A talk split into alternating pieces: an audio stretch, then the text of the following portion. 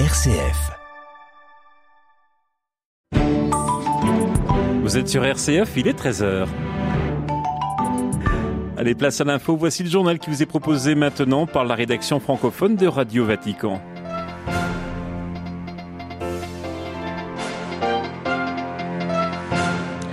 La colère gronde toujours en Haïti. Hier, un appel à la grève générale a été lancé dans la capitale Port-au-Prince après un énième enlèvement. Nous ferons le point sur la colère des habitants au début de ce journal. Le ministère turc des Affaires étrangères convoque les ambassadeurs de dix pays, dont les États-Unis, l'Allemagne et la France. Des pays qui ont demandé la libération d'un philanthrope emprisonné depuis quatre ans, suscitant la colère à Ankara. Dans ce journal également, nous irons en Espagne où dix ans après la fin de la lutte armée de l'ETA, les indépendantistes basques reconnaissent la douleur causée aux victimes. Et puis en Éthiopie, le gouvernement a pour la première fois procédé à des raids aériens sur Mekele, la capitale de la région du Tigré. La guerre entre Addis Abeba et les rebelles tigréens qui dure depuis près d'un an. Radio Vatican, le journal Olivier Bonnel. Bonjour, Haïti était à l'arrêt hier, principalement la capitale Port-au-Prince. Un appel à la grève générale avait été lancé la semaine passée pour dénoncer une nouvelle fois l'insécurité qui gangrène le pays. L'enlèvement samedi dernier de 16 Américains et d'un Canadien, membre d'une église protestante, est le dernier épisode en date et les Haïtiens en ont assez, Xavier Sartre. Oui, ce n'est pas d'ailleurs la première fois qu'une grève est organisée pour dénoncer l'insécurité dont souffrent au quotidien les Haïtiens et tout particulièrement les habitants de Port-au-Prince. Déjà, le 4 octobre, jour du début de l'année judiciaire, des syndicats avaient lancé un mouvement de protestation pour les mêmes motifs. Hier, donc, les commerces, écoles et administrations étaient fermés dans leur grande majorité dans la capitale. La population a voulu ainsi exprimer son ras-le-bol devant la multiplication des enlèvements. Plus de 600 ont été recensés sur les trois premiers trimestres de 2021 contre 231 à la même période en 2020, selon les chiffres du Centre d'analyse de recherche Androima, une ONG haïtienne. Les gangs ont étendu leur emprise sur la capitale et sur une partie du territoire sans que la police ne parvienne à les vaincre. Cette exaspération est en creux une demande en fait de plus d'État, car selon les analystes haïtiens, ces organisations criminelles prolifèrent sur les ruines d'un État absent et incapable d'assurer ses missions régaliennes. La crise politique qui paralyse le pays depuis plusieurs années et dont l'assassinat du président Moïse a représenté jusqu'à présent l'acmé n'aide pas les Haïtiens, Olivier, à retrouver confiance dans leurs institutions et à juguler la violence des gangs. Merci beaucoup, Xavier Sartre. En Équateur, les forces armées et la police sont déployées depuis hier dans les rues du pays. Le président Guillermo Lasso a décrété l'état d'exception sur tout le territoire national afin de lutter contre la violence liée au trafic de drogue, une mesure adoptée pour 60 jours. C'est un chiffre qui fait froid dans le dos. Au Yémen, 10 000 enfants ont été blessés ou tués depuis le début de la guerre civile dans le pays en mars 2015. Un chiffre dévoilé ce matin depuis Genève par le porte-parole de l'UNICEF.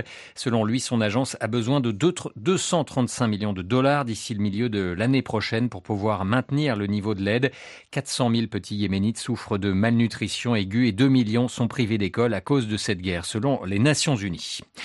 Le ministère turc des Affaires étrangères tape du poing sur la table. Il a convoqué les ambassadeurs de dix pays, dont les États-Unis, l'Allemagne et la France, qui avaient réclamé dans un communiqué commun la libération du philanthrope Osman Kavala. Ce dernier, régulièrement pris pour cible par le président Recep Tayyip Erdogan, est en prison depuis quatre ans. À Istanbul, les précisions d'Anand Lower. La détention prolongée d'Osman Kavala jette une ombre sur le respect de la démocratie, l'état de droit et la transparence du système judiciaire turc. C'est avec ce message que les ambassades de dix États occidentaux, dont les États-Unis, la France et l'Allemagne, ont marqué les quatre ans d'emprisonnement d'Osman Kavala. Tandis que les représentants de ces pays étaient convoqués à Ankara, le ministre turc de la Justice les a accusés d'avoir dépassé les limites. Occupez-vous de vos affaires, a lancé le président du Parlement. Avant d'être arrêté le 18 octobre 2017, Osman Kavala avait noué de longue date des relations avec l'Europe et les États-Unis dans le cadre des activités de son ONG Anadolu Culture. Les autorités turques, Tayyip Erdogan en tête, présentent désormais ces relations comme une preuve que le mécène a joué un rôle dans les manifestations antigouvernementales de Gezi en 2013 et le coup d'État manqué en 2016. Ses avocats dénoncent un procès politique et un acte d'accusation vide de toute preuve matérielle. Ils rappellent qu'Osman Kavala est maintenu en détention en la absence de condamnation, malgré un acquittement l'an dernier et en dépit d'un arrêt de la Cour européenne des droits de l'homme réclamant sa libération. À Istanbul, un endroit pour Radio Vatican. En Irak, les alertes anti-roquettes ont résonné à Bagdad ce mardi. On redoute des tirs des milices pro-chiites qui ont été battus lors des élections du 10 octobre. Et alors que les résultats des dernières législatives sont contestés par certaines formations politiques proches de l'Iran notamment, le cardinal Sacco invite les différents acteurs politiques irakiens à se mettre autour de la table et à trouver un accord. Les vainqueurs ont le droit de se réjouir, mais ils n'ont pas le droit de casser les perdants, souligne le patriarche chaldéen, précisant que ceux qui pensent qu'il y a des injustices dans le pays devraient réclamer la justice et un système judiciaire plutôt que d'utiliser des armes. Fin de citation. Le bras de fer se poursuit entre la Pologne et l'Union européenne. Devant le Parlement européen à Strasbourg ce matin, la présidente de la Commission, Ursula von der Leyen, a menacé d'agir contre Varsovie, qui menace selon elle les valeurs communes de l'Union européenne. La décision récente du tribunal euh, constitutionnel polonais contestant la primauté du droit européen a creusé encore un peu plus le fossé entre la Pologne et Bruxelles. Paris, de son côté, appelle à agir pour sauver le projet européen. Un sommet des 27 se tiendra à Luxembourg jeudi et vendredi prochain et devrait aborder ces tensions. La Bulgarie, elle, a été condamnée aujourd'hui par la Cour européenne des droits de l'homme pour avoir sanctionné disciplinairement une juge. Elle critiquait le gouvernement et le Conseil supérieur de la magistrature. La Cour, basée à Strasbourg, déplore une ingérence dans l'exercice de son droit à la liberté d'expression.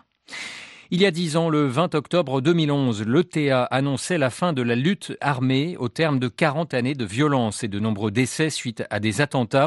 Hier, les héritiers de sa vitrine politique ont reconnu sans ambiguïté la douleur endurée par les nombreuses victimes de l'organisation séparatiste basque. La correspondance de Louis Marsens. Jamais ce qu'on appelle en Espagne la gauche Saleh, héritière de la vitrine politique des terroristes basques, n'avait fait une telle autocritique. Si Arnaldo Otegui, ex-militant de l'ETA, n'a pas formellement demandé pardon, il a indiqué être, je cite, profondément désolé. Nous souhaitons faire une mention spécifique aux victimes causées par la violence de l'ETA. Nous souhaitons leur transmettre notre peine et notre douleur pour la souffrance qu'elles ont endurée. Cela n'aurait jamais dû se produire, a ajouté Otegui. Cette déclaration qui intervient à deux jours du dixième anniversaire de l'annonce par le théâtre de l'abandon de la lutte armée est la preuve que les tensions se sont largement apaisées au Pays basque et que le travail de réconciliation entrepris par la société civile porte ses fruits. Les associations de victimes reconnaissent un vrai pas en avant même si elles le considèrent encore insuffisant. La gauche au pouvoir a salué le geste de la gauche à Bertsalé quand la droite n'y voit qu'une opération de cynisme. Barcelone, Louis Marsens pour Radio Vatican. Un nouveau missile tiré ce matin par la Corée du Nord. Selon l'armée sud-coréenne, il aurait été lancé depuis un sous-marin d'une ville portuaire située à l'est de la péninsule. Pyongyang continue de vouloir montrer ses capacités de dissuasion. Ce nouveau tir intervient alors qu'hier, le représentant américain pour la Corée du Nord avait lancé un appel au dialogue, répétant n'avoir, je cite, aucune intention hostile envers le régime nord-coréen. Dans l'actualité africaine, je vous le disais en titre, euh, au moins trois morts dans des bombardements à Mekele, la capitale de la province du Tigré en Éthiopie. La région est le théâtre d'une guerre entre le gouvernement d'Abiy Ahmed et les rebelles tigréens depuis bientôt un an. Et alors que les combats ont repris violemment depuis dix jours, le gouvernement a pour la première fois procédé à des raids aériens sur la ville. La correspondance à Addis Abeba de Noé Ochebodin. Au moins deux frappes aériennes ont été rapportées hier matin par des sources humanitaires et des médecins de la ville. La première en bordure de Mekele a visé une cimenterie et la seconde en plein cœur de la ville a ciblé un hôtel parfois utilisé comme quartier général par les leaders des rebelles tigréens du TPLF. Euh, si le principal hôpital de la ville a recensé trois morts pour l'heure, c'est surtout le symbole d'un bombardement en zone urbaine qui choque. De son côté, Addis Abeba s'est quelque peu emmêlé les pinceaux. C'est un mensonge total, a d'abord déclaré un porte-parole gouvernementale. Puis, dans la soirée, l'agence de presse du gouvernement a fini par reconnaître les frappes, mais a assuré avoir visé des infrastructures de télécommunications et non des populations civiles. À New York, les Nations Unies s'inquiètent. Son secrétaire général, Antonio Gutiérrez, a qualifié d'alarmantes les informations sur ces frappes aériennes. Addis Abeba, Noé Ochebodin, Radio Vatican. De nombreux gouvernements à travers le monde ont profité de la pandémie de Covid-19 pour mettre en place des entraves sans précédent à la liberté d'expression et faire taire les critiques. C'est ce que dénonce aujourd'hui dans un nouveau rapport l'ONG Amnesty International. Avant de refermer ce journal, sachez que la flamme olympique a officiellement été transmise ce mardi à la Chine où se tiendront les Jeux olympiques d'hiver du 4 au, février, du 4 au 20 février prochain. Une cérémonie qui s'est tenue en Grèce, patrie de l'Olympie et conforme à la tradition. La flamme olympique qui arrivera demain sur le territoire chinois avant de parcourir un long périple jusqu'à Pékin, la capitale. C'est la fin de ce journal. Merci de nous être fidèles. Prochain rendez-vous de l'information du Vatican, de l'Église et du monde. Ce sera en direct ce soir à 18h. Vous serez en compagnie d'Hélène Détombe. Je vous souhaite une excellente après-midi.